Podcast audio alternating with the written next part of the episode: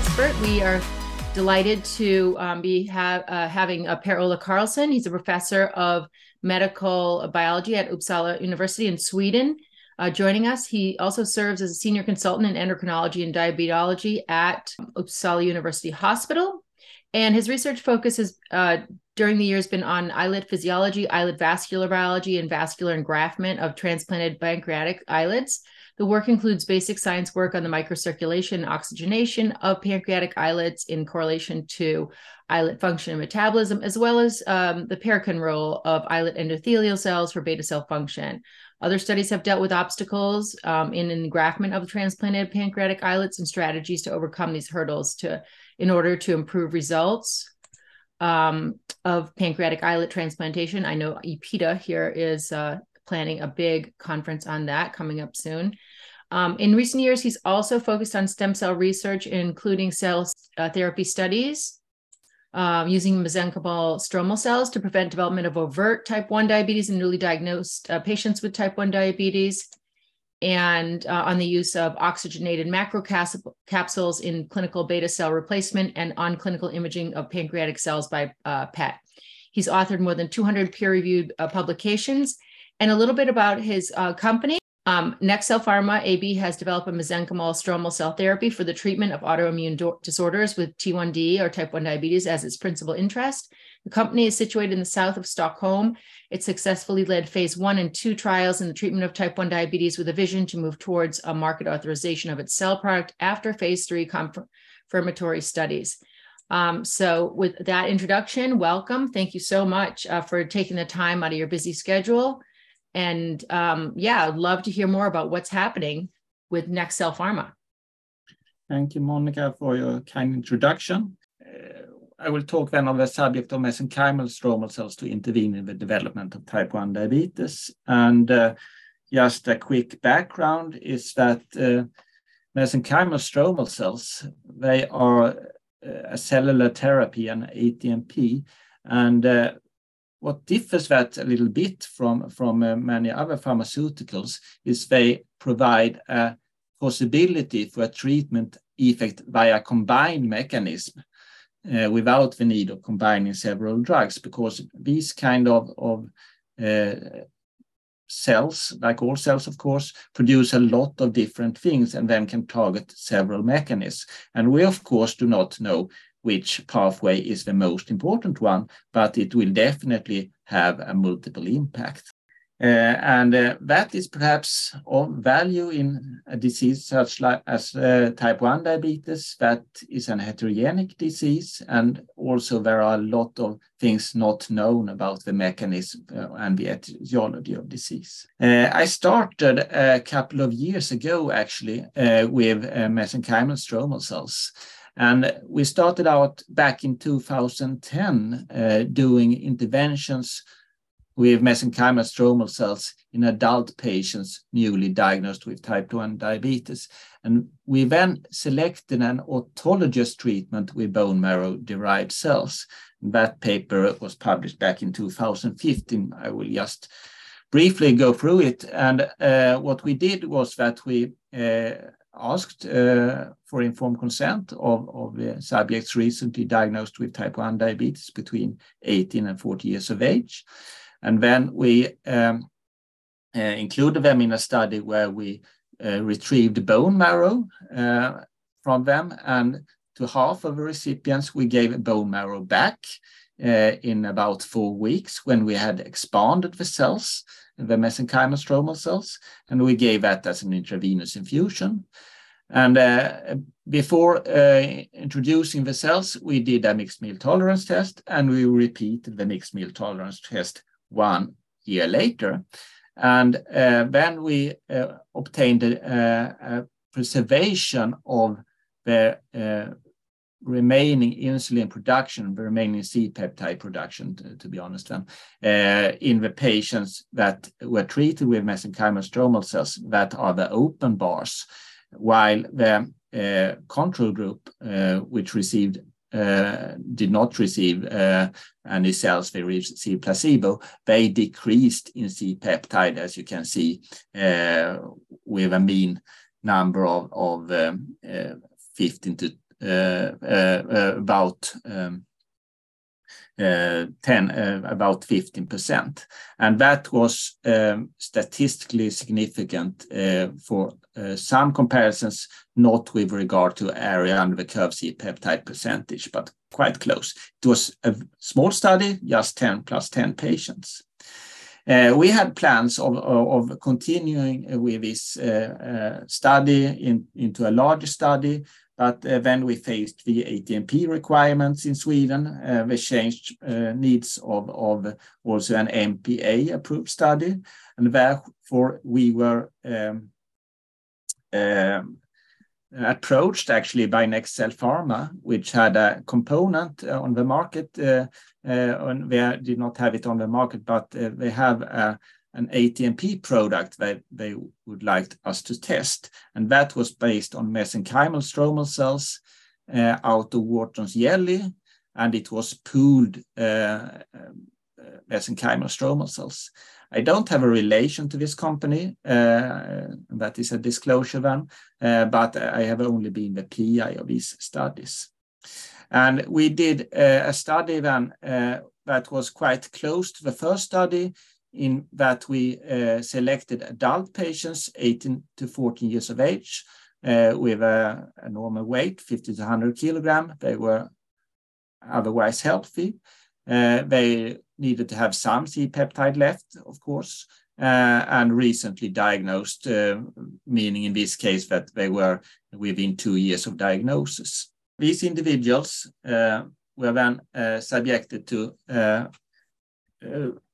a first dose escalation study followed by a blind placebo-controlled study. In the dose escalation study, we tested three different doses of mesenchymal stromal cells, namely 25,000 cells, followed by 100,000 cells, and uh, lastly, 200 million cells. I would say in the bone marrow-derived cell study, we did uh, use all cells that we could retrieve, but it was in the mean uh, range between 100 and 200 million cells. Uh, we had um, DSMB looking at these first nine patients. Uh, and uh, since everything looked nice, we were allowed to continue into then a blinded placebo-controlled study. It was a very small study too, uh, only 10 plus five patients. Uh, based on the DSMB evaluation and our own evaluation of the first nine patients, we decided that we should treat uh, with the highest dose than 200 million cells in the placebo-controlled part. We um, decided uh, also that we would re treat the first nine patients after one year with a second dose of cells, meaning that those that received 25 uh, million cells, they received uh, 25 million cells more after one year. The medium group, 100 million cells, and the high group, another 200 million cells. If we focus on this first part, the dose escalation part, we observed that after one year, that is after the first dose, one year after the first dose, we had not uh, significantly lost any uh, C-peptide production during the first year when comparing to uh, mixed meal tolerance test, one before treatment and one one year afterwards. And we both in the treatment dose of 100 million cells and the 200 million cells had Uh, uh, well, at least uh, with the standard deviation, uh, not obviously lost any insulin production. For the 200 million cell dose, the mean value was also very close to 100%, while the low dose had lost about 25% in mean during the first year. We then retreated, as mentioned, these nine first patients, and observed that one year after that, we could see that three individuals treated with 200 million cells, two different doses, at uh, two different occasions, they still had 100% of their original C-peptide production left, while those that had been retreated with 25 and 100 million cells, they seem to have lost during the second year. We have now followed uh, all subjects up to at least three years after study, and then we can see that those individuals that have been treated with 200 million cells at two occasions, and that is then two years after the last dose, uh, they uh, have a mean value of about well 85%, but uh, they still have an overlap to to uh, to 100%, uh, while we have only about 50% left of insulin production in the um, 25 million and 100 million uh, dose. We will, of course, follow these uh, subjects for uh, another uh, couple of years. Uh, the whole study is planned for five years, according to regulations, with uh, new mixed meal tolerance test twice a year. For the uh, blinded placebo-controlled study, we treated then uh, 10 patients and had five uh, placebo subjects. And after one year, it was um, turned into an observation period for another four years. And since it, we had an endpoint then after one year, not all of the individuals uh, approved of continuing into the observation studies, we, we have lost a couple of individuals in the treatment arm, mainly uh, due to the COVID pandemic and that they did not want to travel over all of Sweden uh, for follow-up actually. actually. Uh, we uh, recruited all patients from Sweden, but the country is rather large and they needed to go there uh, many times by flight. So they did not want to, to come for, for follow-up in the observation study. Then we need to ask them again. If we look at the numbers, we can see that uh, at the one-year endpoint for the study, we could see that those individuals that were treated with ProTrans, uh, they had uh, good preservation of their C-peptide production, Uh, about 90%, while those that were in the placebo arm, it was a larger variation, but then about uh, 60-70% uh, uh, only left after one year.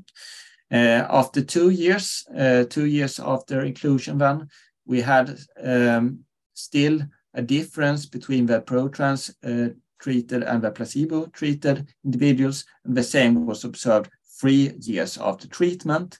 We there was a tendency to a continuous uh, loss of C-peptide production also in the treated subjects, but they, at all occasions, had um, uh, statistically significant uh, better preservation of insulin production. Uh, at this stage, they, we have still two more years uh, for them to be uh, included in the study. And after the pandemic, actually, we are um, uh, planning to to recontact those individuals that were part of the uh, the MPA approved first year study so that we could include for the fourth and five year follow up also all uh, hopefully all of the 10 subjects included in the uh, original study and not only the six uh, presently followed. If we look at this, uh, we can of course uh, understand that we have uh, lost insulin production over time. This is the micrograph that more or less shows how insulin production is lost during type 1 diabetes. And then hopefully we have a treatment that can preserve and decrease the further loss of insulin production for upcoming years, and then also delay any complications of disease. Uh, and if we look in the literature, um, this paper, for example, in Diabetes Care 2018, uh, they report an exponential fall in insulin production over the first seven years. Uh, and uh, if we calculate from that, uh, and these are very small numbers, of course, but uh, we can observe that patients that were given placebo in our study have less than 50% remaining insulin production after one to one and a half years, while um, ProTrans seem to delay this time to 50% remaining insulin to an expected four and a half years. So if these numbers would be repeated in a larger study, we would have approximately a three years delay of insulin loss. I will conclude with some discussion on an ongoing trial we have. We don't have so much data on this one yet, but uh, I would like to inform you that we also have a study ongoing in children and adolescents, and that is uh, not sponsored by um, by NextCell Pharma. It's sponsored by Uppsala University Hospital, so it's an investigator-initiated study. It's a double-blinded, randomized, parallel, placebo-controlled trial, Uh, where we test uh, this treatment in individuals 7 to 21 years of age. And it started um, in quarter four 2021, uh, with first patients included quarter one 2022. and um, It's a safety and efficacy trial then, and we include individuals with newly diagnosed type 1 diabetes within six months. And it should they should have remaining C-peptide then of at least 0.12 nanomole per liter. And um, uh we have uh, this far performed the safety trial uh, in uh, the age group 12 to 18 years, and also in the age group 7 to 11 years. And as you can see from this slide, there are in total then six individuals, three plus three individuals that have been treated during spring term um, 2022. and We had a three-month follow-up uh, of the subjects in September, last patient, uh, three months after treatment. And then we had uh, quite recently a DSMB that looked through the data, and we they did not see any problems. We had no obvious adverse events uh, uh, relating to treatment. We have never seen that either in the adult subjects. So all in all, we have uh, just been approved for continuing into a phase two part here. And we will start screening next week for 30 patients in the age group 12 to 21 years. And um, we will, Uh, when we have included those and uh, followed them, the last patient for at least six months, we will have a new DSMB and uh, then open the trial for the age group 7 to 11 years, hopefully, 30 individuals there too. And we aim to follow the subjects for for a primary endpoint one year after treatment, but Uh, of course, uh, in total five-year follow-up uh, observation period for safety and of course efficacy too. I would like to conclude. We have a research team that consisted of several MDs, specialists in both pediatrics or endocrinology and diabetology, and of course, research nurses. We try to include subjects from all over Sweden. Uh, and in the children study, we hope to uh, start up two new centers in uh, other parts of Sweden too, hosted by Johnny Ludvigsson and Helena Elding Larsson, who will be co-PIs for the study. We also have, of course, some funding for these studies. I just received a grant from the Swedish Research Council for this pediatric study that will at least take some of the costs. Thank you for your attention. Thank you very much. That was great. Um, really interesting work, and um, it's uh, great to see the findings are really pointing in the right direction. I wanted to ask you a couple questions and then open it up to the the larger group. Um, I guess I would my first question is, you know, what is uh what is the mechanism? You know, what are you thinking about the mechanism for these results? Well, uh, of course, we don't know because we don't have a mechanistic uh, studies uh, at hand. There are, of course, experimental studies that have given some indications. I would say um, that we give the cells intravenously, and based on experimental studies, these cells will mainly then end up in the lungs, and they will exert a systemic immune modulatory effect. And based on experimental studies, they don't see so much homing. It could occur, but that has mainly been reported if the cells are are, are administered uh, arterially. And, and uh, when comparing the studies uh, with intra-arterial and intravenous administrations, the results are as similar, I would say. So it's safer, and therefore we choose the intravenous route. Um, uh, that's uh, really interesting. How do you compare what uh, you guys are seeing, what you're doing, to Paulo Freirena's group at Anthera? Um, do you feel like they're parallel tracks or something very different? Uh, all ATMPs, of course, differ to some degree. Um, so, uh, but it is, of course, very important that uh, mesenchymal stromal cells from different sources can, can give similar results. I, I believe that one critical part is actually um, a low expansion of cells uh, based on previous studies, mainly in the graft versus host disease field. Uh, they have re been reporting much better survival of those treated subjects uh, for that critical disease when the cells have been expa expanded only for two to three passages. And we try to adopt to that both in the bone marrow derived study and also in this uh, study with Wharton jelly derived cells. Uh, and uh, the only way to do that mainly is to to to pool cells if you would like to have a repeatable product too. So uh, the ProTrans is a pooled uh, product out of uh, about five different donors actually. Um, so um, I think that's a critical component. Um, I could uh, add another thing that I did not mention in the trial. One of our endpoints uh, for safety was also to look at HLA immunization. and we have not observed that actually.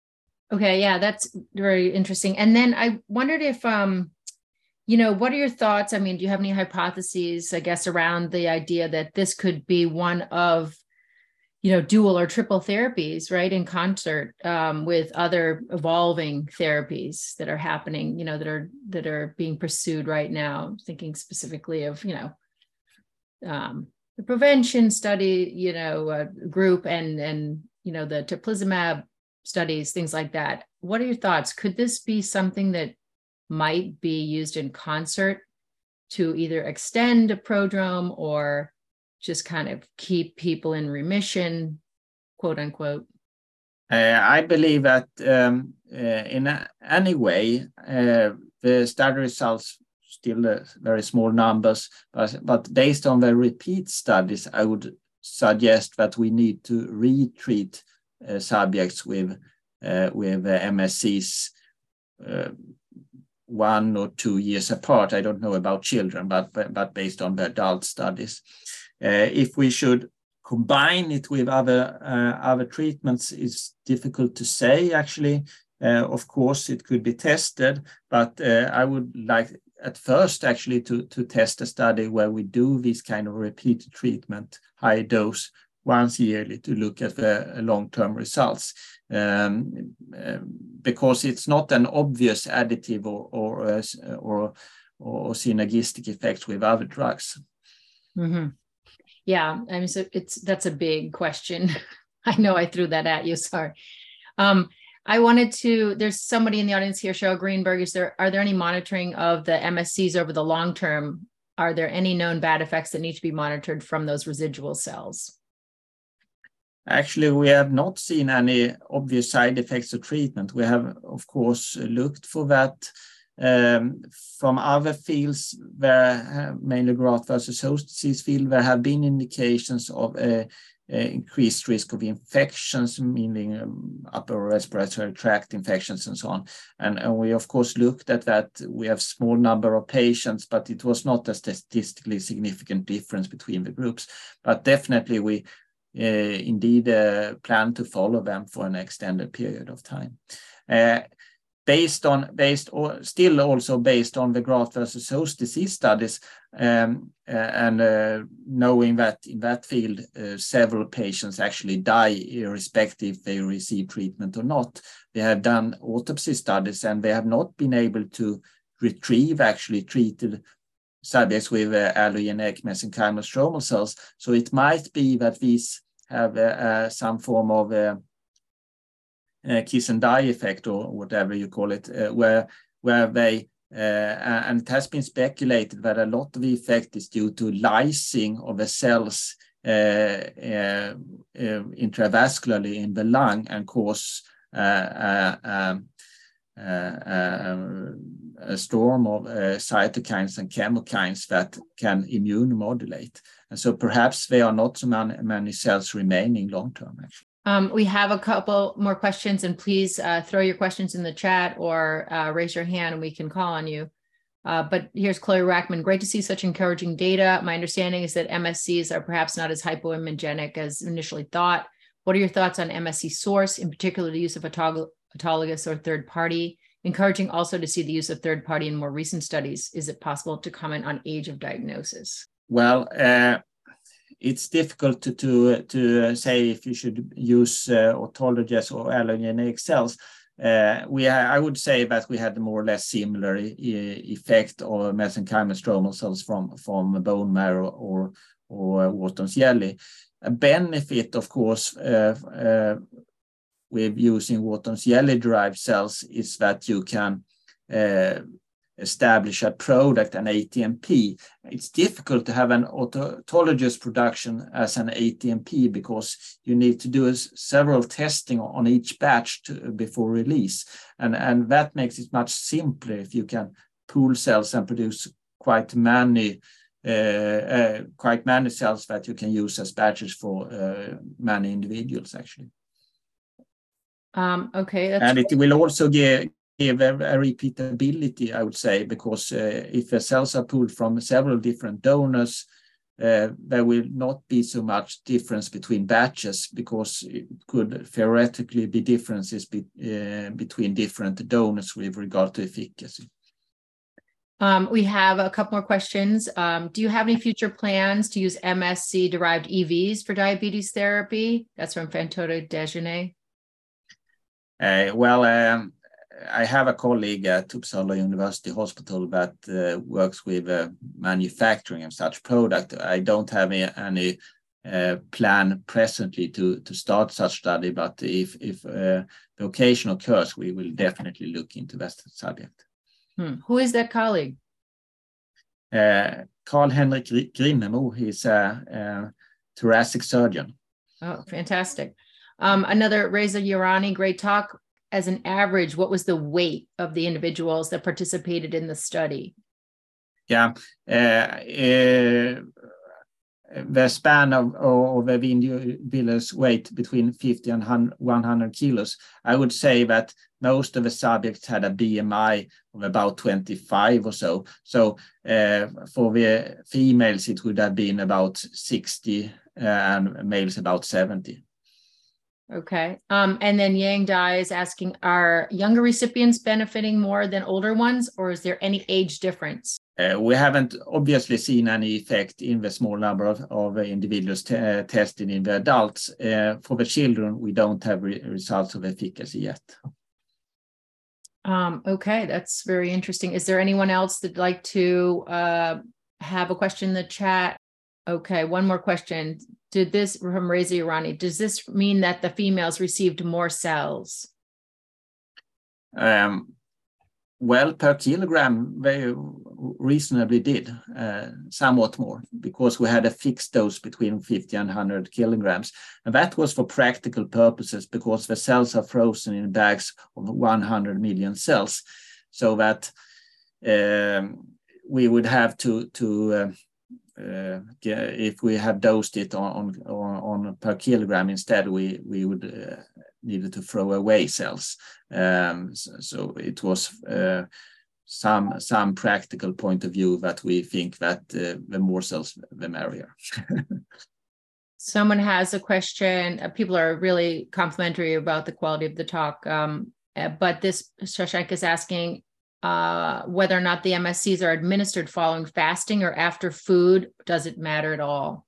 Uh, I don't think it matters actually. Uh, they were not fasting.